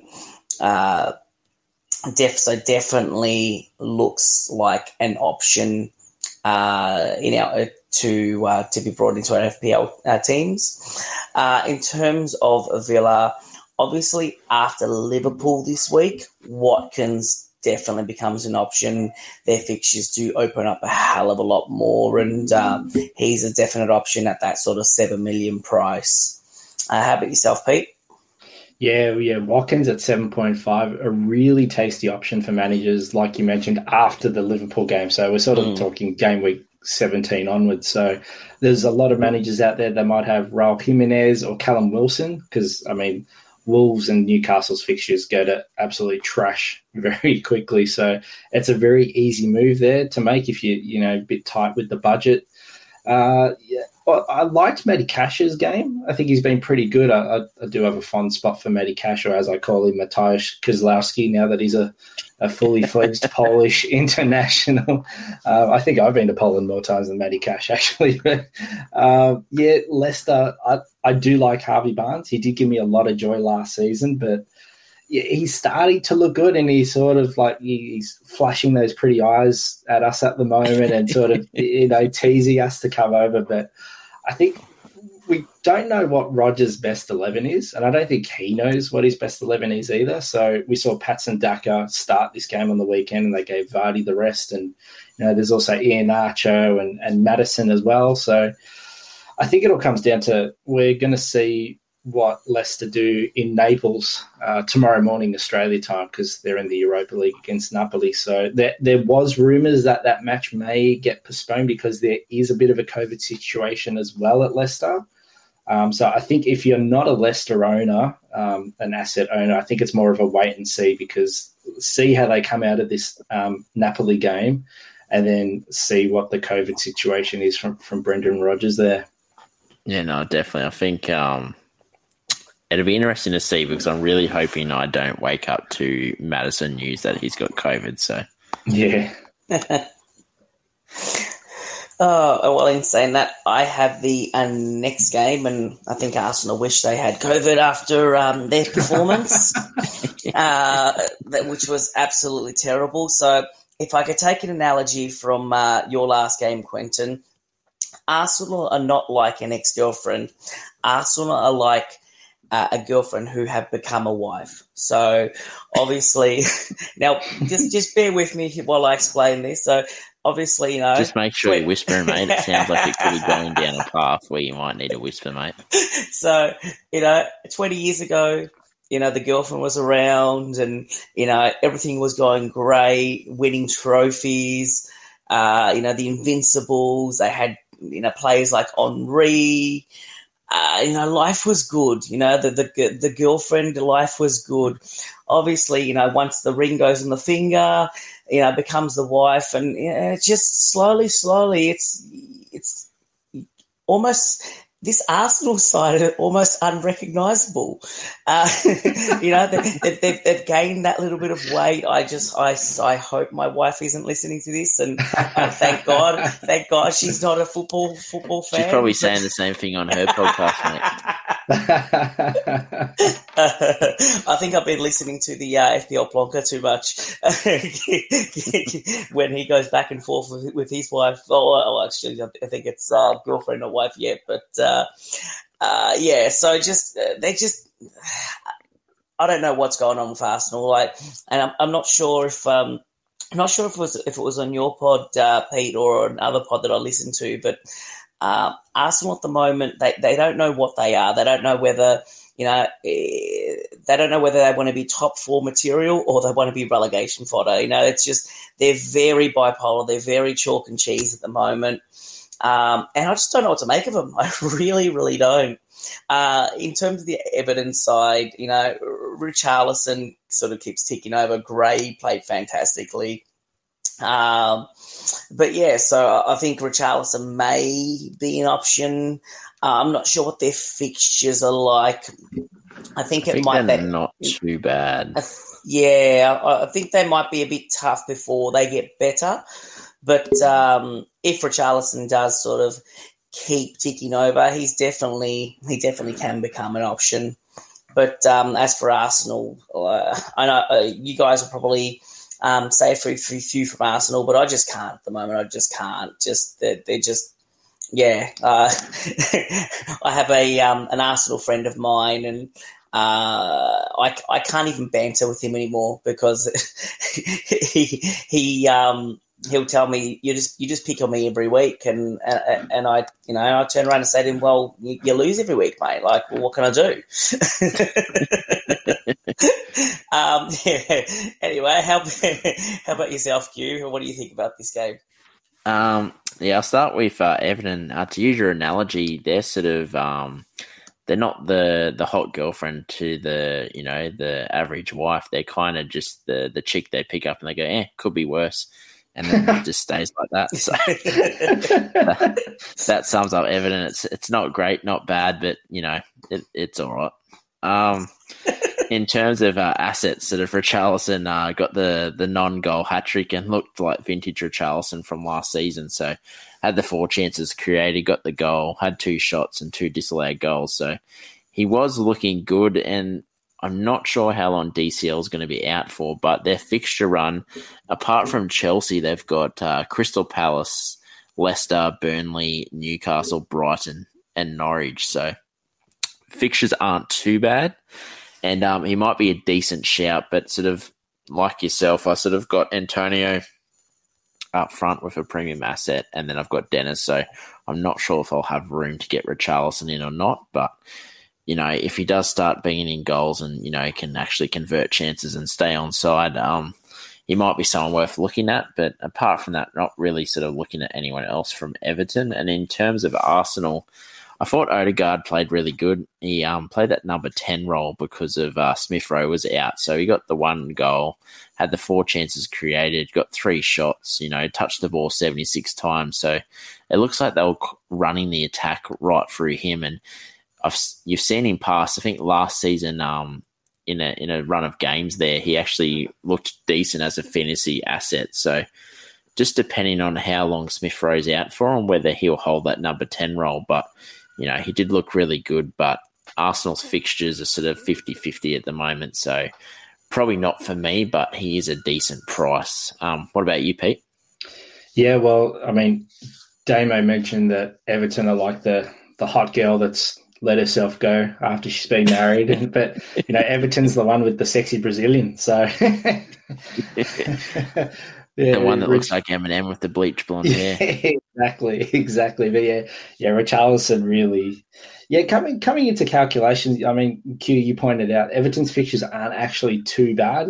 Just that one um, tough fixture against Chelsea in the mix there. And yeah, seven point four sort of, that's that price range that a lot of managers are probably going to be looking at soon. So something to consider, especially if he's going to start banging in some more goals. And Damari Gray back with another, it was a superb wonder strike in, in injury time. So back to back. fifty shades now. Of grey, mate. It's just. Um, yeah, exactly. You win some, you lose some.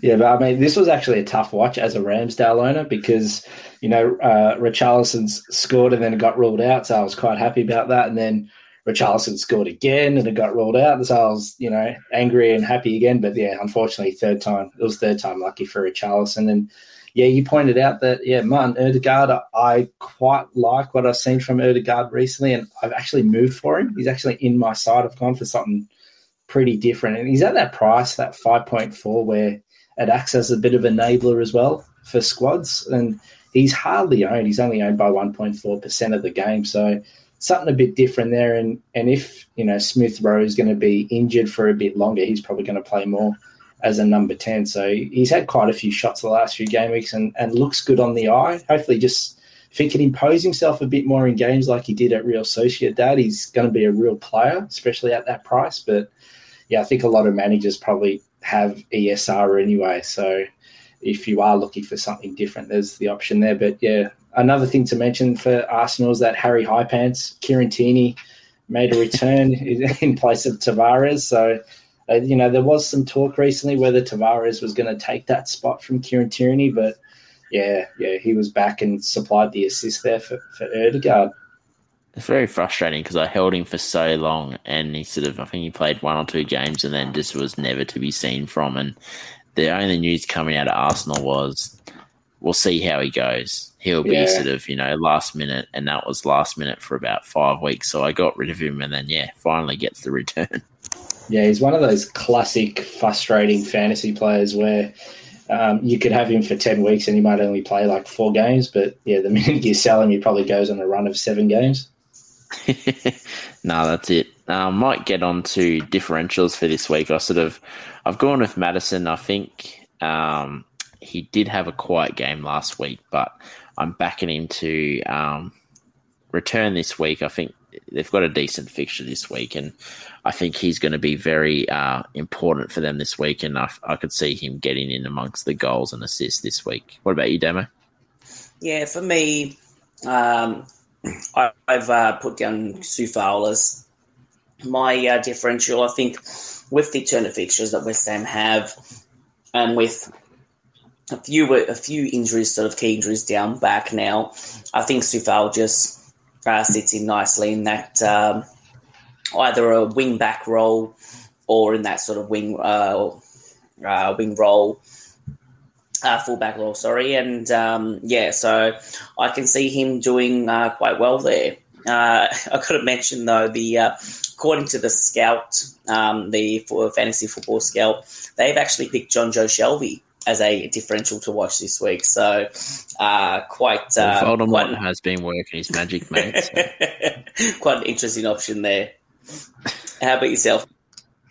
Yeah, I'm going with Diogo Dalot, so the, the Man United right wing back. So as we mentioned just before, now with One, Bissaka looking like he may be sitting out a couple games because of injury and selection. He, I think at four point four million and such a differential, he's only he's gone up to zero point seven percent. So he's still, you might see his name floated about a lot on F P L Twitter, but no one actually owns him. So it's an easy move for managers with a Sergio Reguilón problem or looking to downgrade one of those big premium defenders. And yeah, I think we're going to see uh, some attacking returns from the Portuguese man there. Yeah, no, I like it. I think I've seen about forty thousand people transfer him in so far. So a lot of people are sort of banking on him sort of winning that spot over Bissaka. So we'll see how that goes. And obviously with the news about Bissaka, you were saying this morning at the end of the game, he did get stretchered off. So he's a great shout with that news coming through. Um, Next, we get on to plays that you're going to watch over the next couple of weeks. I sort of just um, looking at sort of downgrade slash upgrade options for Livramento. So I'm sort of looking at Ben Davies, uh, Safau, um, Tellez, and Dalot. So I'm probably leaning towards Dalot um, and Safau at the moment, just with the obviously COVID uh, injury cloud around uh, Tottenham uh, Tottenham assets. But um, yeah, Safau and Dalot sort of are looking like two very attractive options. Obviously, Dalot at that four point four and Safau, I think, four point seven. So two players I'm looking at. Um, what about you, Damo? Yeah, for me, obviously, I would have had um, Tottenham assets in this um, in this category, but given the news about them, I've got to shout out um, both Bernardo and uh, and Mount as two players to definitely watch if you're not already Uh, doing so or don't already have them in your sides. I think especially Mount, um, he's just he's a quality player, absolutely quality player. So, yeah, so those are two players that um, I'm definitely going to be watching. Uh, how about yourself, uh, Pete? Yeah, two players I'm going to, two former Borussia Dortmund players there, Christian Pulisic, the Chelsea midfielder there, um, seven point nine million, only zero point six percent owned. And the second one at Man United, Jadon Sancho. So he is a bit more pricey, eight point nine million, but I think under Ralph Rangnick, um, and a very attacking United up against Norwich. Um, he may get a few more goals because yeah, I think he's got two goals now recently, um, the last few games. So hopefully he can add a few more to those. But yeah, I'm going with some some pacing wingers up against some pretty bad defences this game week. Yeah, no, I, I like the shout of Sancho. I think because he has played previously in the system and actually looked really good in the system. So I think he's going to be quite nailed if he can sort of continue the form that he showed recently. Um, next up, we've got the shit the bed segment. I, it was pretty easy for me, Arsenal. Like, how do you take a one-goal lead against a team like Everton and then just park the bus and then the bus, the tyres fall off and uh, just fucking catches fire and it's all she wrote in there. You lose the game two one. But what about you, Damo? Yeah, I'm exactly the same as you. You, you can't um, you can't go past uh, Arsenal this week. They just they, they just looked awful. They looked really really bad. Um, one of my uh, friends that uh, uh, he owns a, a coffee van. I go get coffee from him most mornings. Um, massive Arsenal fan. He just looked at me the other day and he, he goes, I've literally cancelled off the sports. He goes, I can't do this anymore. Can I watch Arsenal? I can't. He goes, I'm done. I'm not watching it anymore.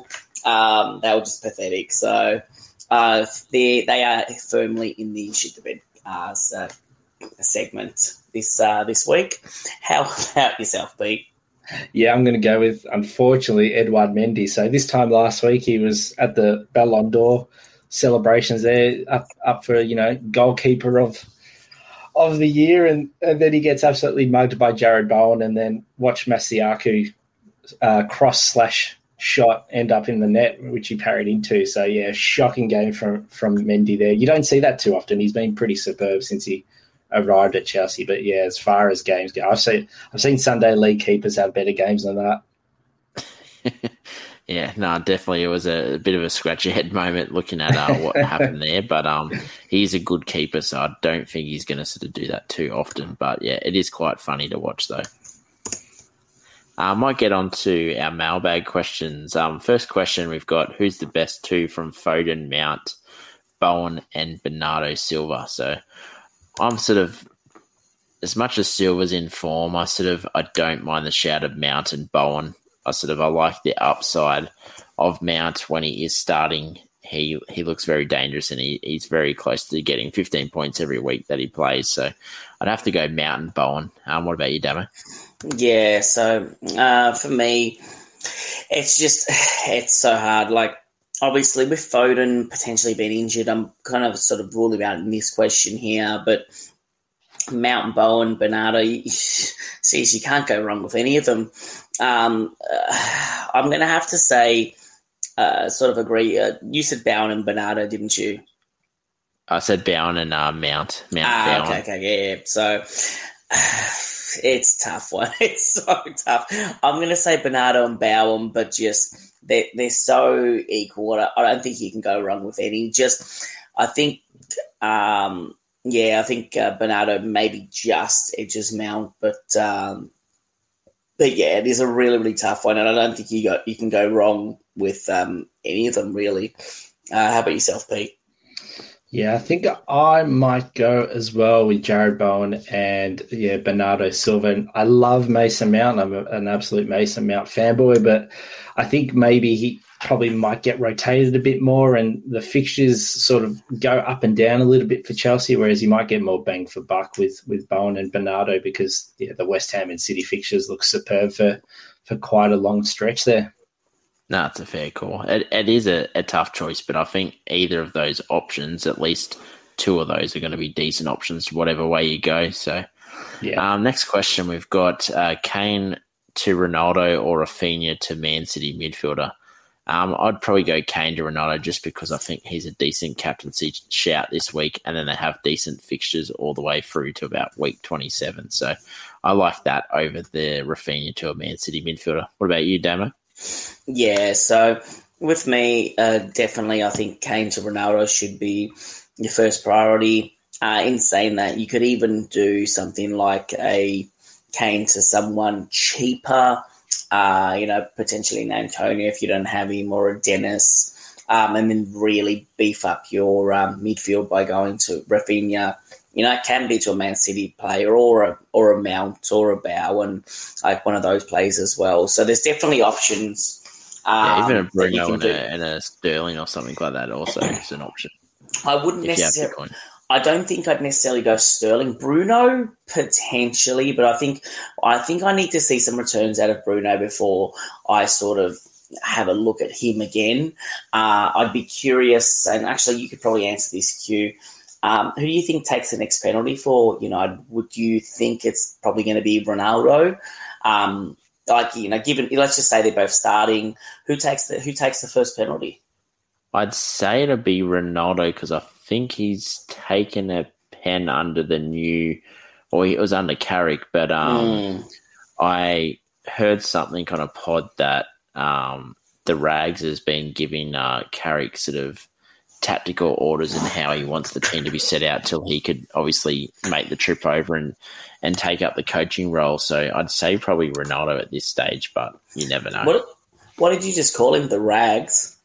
Yeah, the Rags, mate. So so he only, so, so he only coaches once a month, does he?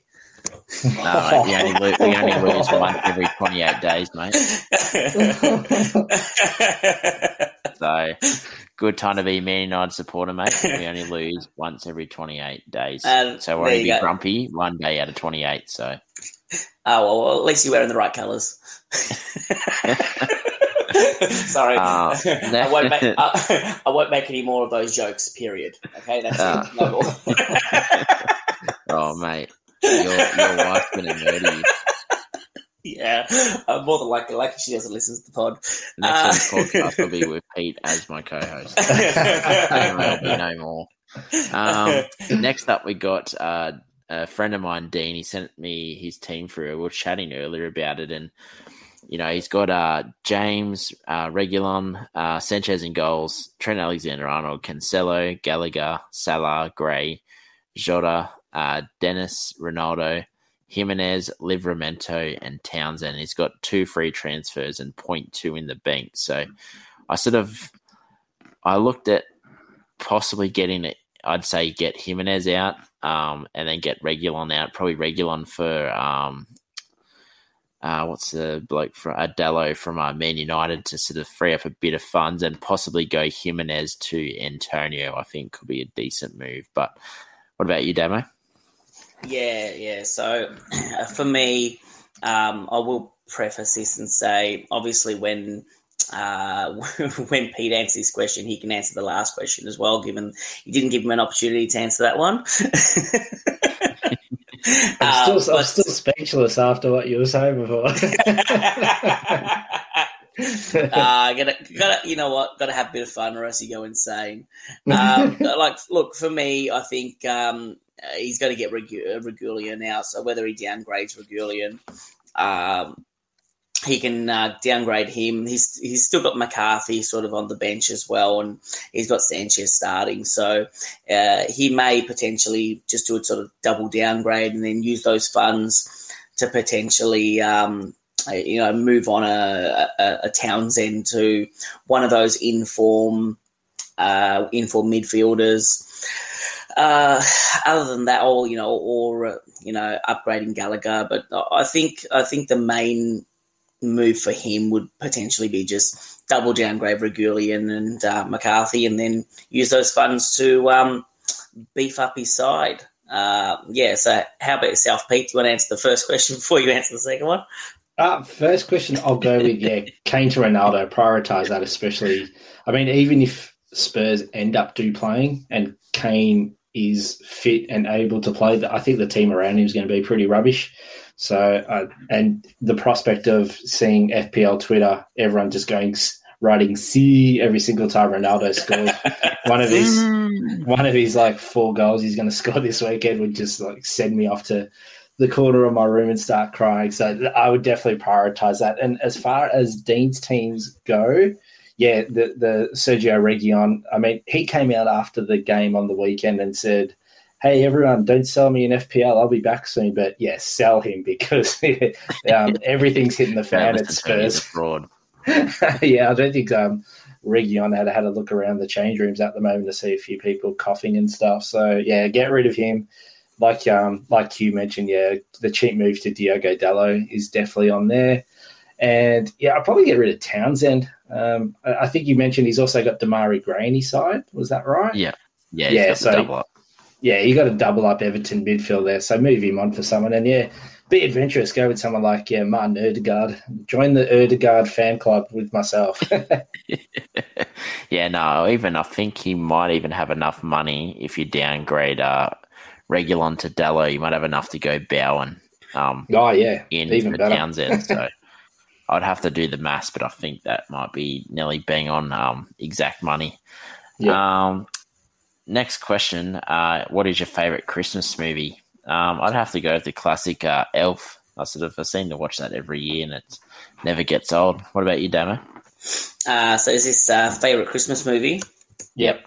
Or uh, Yippee-ki-yay's uh, uh, most famous line uh, in, I won't say the next word, but Yippee-ki-yay. um, Got to be a bit of Die Hard. Die Hard's got to be a. It's a great Christmas film, and I'll fight anyone that uh, says it's uh, not a Christmas film. How, how about yourself, uh, Pete?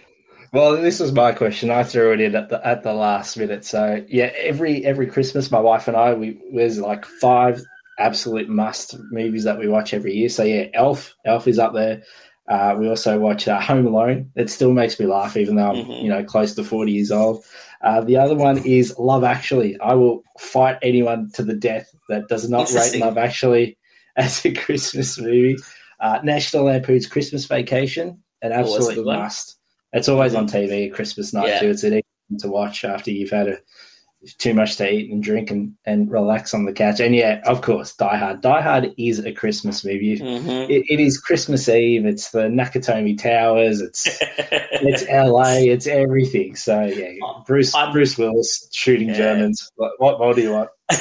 I'm disappointed you did not have one movie in your top five. Um, it's one of my all-time favourite Christmas movies, and that's going to be uh, Jingle All the Way. Yeah, I, Jingle I do, All the Way. I do watch that quite a bit, actually. Yeah, yeah. The the Arnie the Arnie film. It's uh, yeah. it's gold. It's fantastic. You, you, it's one that I sort of watch with my uh, with my students every year, and it's uh, it's great fun. It's great fun. Yeah. No, have you watched the, the remake of uh, National Lampoon's Vacation? No, I can't, no, I can't the say one I have either. No, yeah, it's one, actually pretty it's funny. It's um worth a watch. It's sort of. It's uh, I think it's him growing up with his own kids. That's right. Mm. Yeah, yeah. No, nah, it's, to... it's pretty funny actually. I, I got a good laugh at it. What's the place called that they go to? Is it Wally's Wally's World? Yeah, Wally's Wonder World or something like it, that. It's, yeah. and it's and it's the one where he um he kidnaps the guy and goes on the rides. Yeah, that's the one I'm thinking yeah. of. Yep, yep, I yep, yep. So. But it doesn't say another classic is the uh, European Vacation. That's that's that's gold. The National Lampoon European Vacation. yeah, that's always no, that, that's always good, good with uh, with Rusty in his hat and uh, the uh, the poor dog that jumps off the Eiffel Tower. yeah, no, I like him. I, I quality movies. Um, I might get on to our questions slash scenario. Um, this week we've got um. In a zombie apocalypse, which three footballers would you want on your side? Um, I sort of went, I'll start with Harry Maguire um, as fodder. So just push him to the zombies and give us a sort of extra bit of time to get away. Um, unless um, for some reason he comes good and he's he, he outruns the zombies, but can't see it happening. Um, probably go with Roy Keane, you know, a bit of mongrel in him. Um, definitely could probably take on a few zombies. Um, and probably I'd actually, I was thinking of someone else, but I'd actually probably have to go uh, Suarez. I sort of, I see you have him as well, Damo. I think just um, if if there was a cure and the only way you could cure people is by biting them, I'd like to have that sort of on my side. So what about you, Damo? Yeah, yeah. So obviously Suarez, um, you know, the big, big chompers there. Always good to uh, to have him on uh, on your side rather than on uh, on the zombie side. Uh, for me, one hundred zombies called Suarez. Fucking okay, scary stuff. For me, I've definitely got a theme with mine because I'd I'd, I'd have um, Eric Cantona in uh, uh, with me. And uh, so obviously, you know, he can he can fly kick his own fans. He can so he can definitely uh, uh, battle some uh, zombies. Uh, and it's got to be got to be uh, Benny Jones, uh, just absolute maniac on his day. Uh, so good as gold there. And uh, the last one I'd pr- more than likely throw in is either a Zidane, obviously, you know, the, the best head batter in the world. Uh, can, he can knock down the best of them. And, uh, and yeah, so uh, I've got those sort of three. I think, did I have three or four, whatever I had in there. Uh, special mention to um, one of my favourite footballers in um, Adebayo, uh, Akinfenwa. Just an absolute beast, and uh, the way that he played, uh, I honestly don't know how he was a professional footballer, because the, the man, the man was huge, but um, quality, absolute quality. And uh, it's when he, um, I believe, he played for Wimbledon for a few years, and just um, that's where he sort of became a bit of a cult. Um, a cult to hero to in, in that team, because I think he got them promoted, if I'm not mistaken. And, uh, yeah, so those would be my ones that I'd um, definitely be have on my side compared to uh, uh, not. How about yourself, Pete? Yeah, well, I'm not the biggest guy around. I'm, I'm fairly tall and lanky, so I, I'm going to need some fighters. So um, I'm going to have uh, Gennaro Gattuso. Um, he's Quite quite an angry little man. Then I'm going to have Joey Barton, Diego Costa, and, of course, you got to go Australian and go Kevin Muscat. So I'm going to need those guys to help me out, and hopefully they don't all punch on with themselves. Hopefully they can fight off the zombies. And the last one I've got is Charlie Adams, the former Blackpool and oh, Stoke and nice. Liverpool player. He, he's a chunky man, and my thought is that if, you know, push comes to shove and we all have to start running, well, I reckon I could outrun Charlie Adams. yeah, so is, think so. So is Kevin Muscat there just to sort of throw to the zombies so you guys can get away? So I think he would just start fly kicking people with yeah, slide tackles. And I reckon you could use him as a bit of a distraction to stand him over in a corner and he can just start yelling at him, and then they yeah. just all get attracted and then you get away. Absolutely. um Might get onto our team plans for this week. I sort of, I'm actually entertaining the idea of going um, Livramento to Dallo this week just to have a bit of cover, just in case. Obviously, that Spurs fixture does get postponed because Lamptey obviously won't be playing. So, you know, I'm looking at that. He's only four point four, so it'll be only zero point two that I have to spend to sort of upgrade. But yeah, I'm going to go for the captain Ronaldo this week. I'm just going to stick to it and hopefully it pans out. What about you, Damo? Yeah, I think in terms of captaincy, uh, in all honesty, I'm probably going to go Salah, um, given just the, the last couple of weeks hasn't been great for me, as we've sort of spoken on the pod. Uh, so I think I just need to calm down a bit.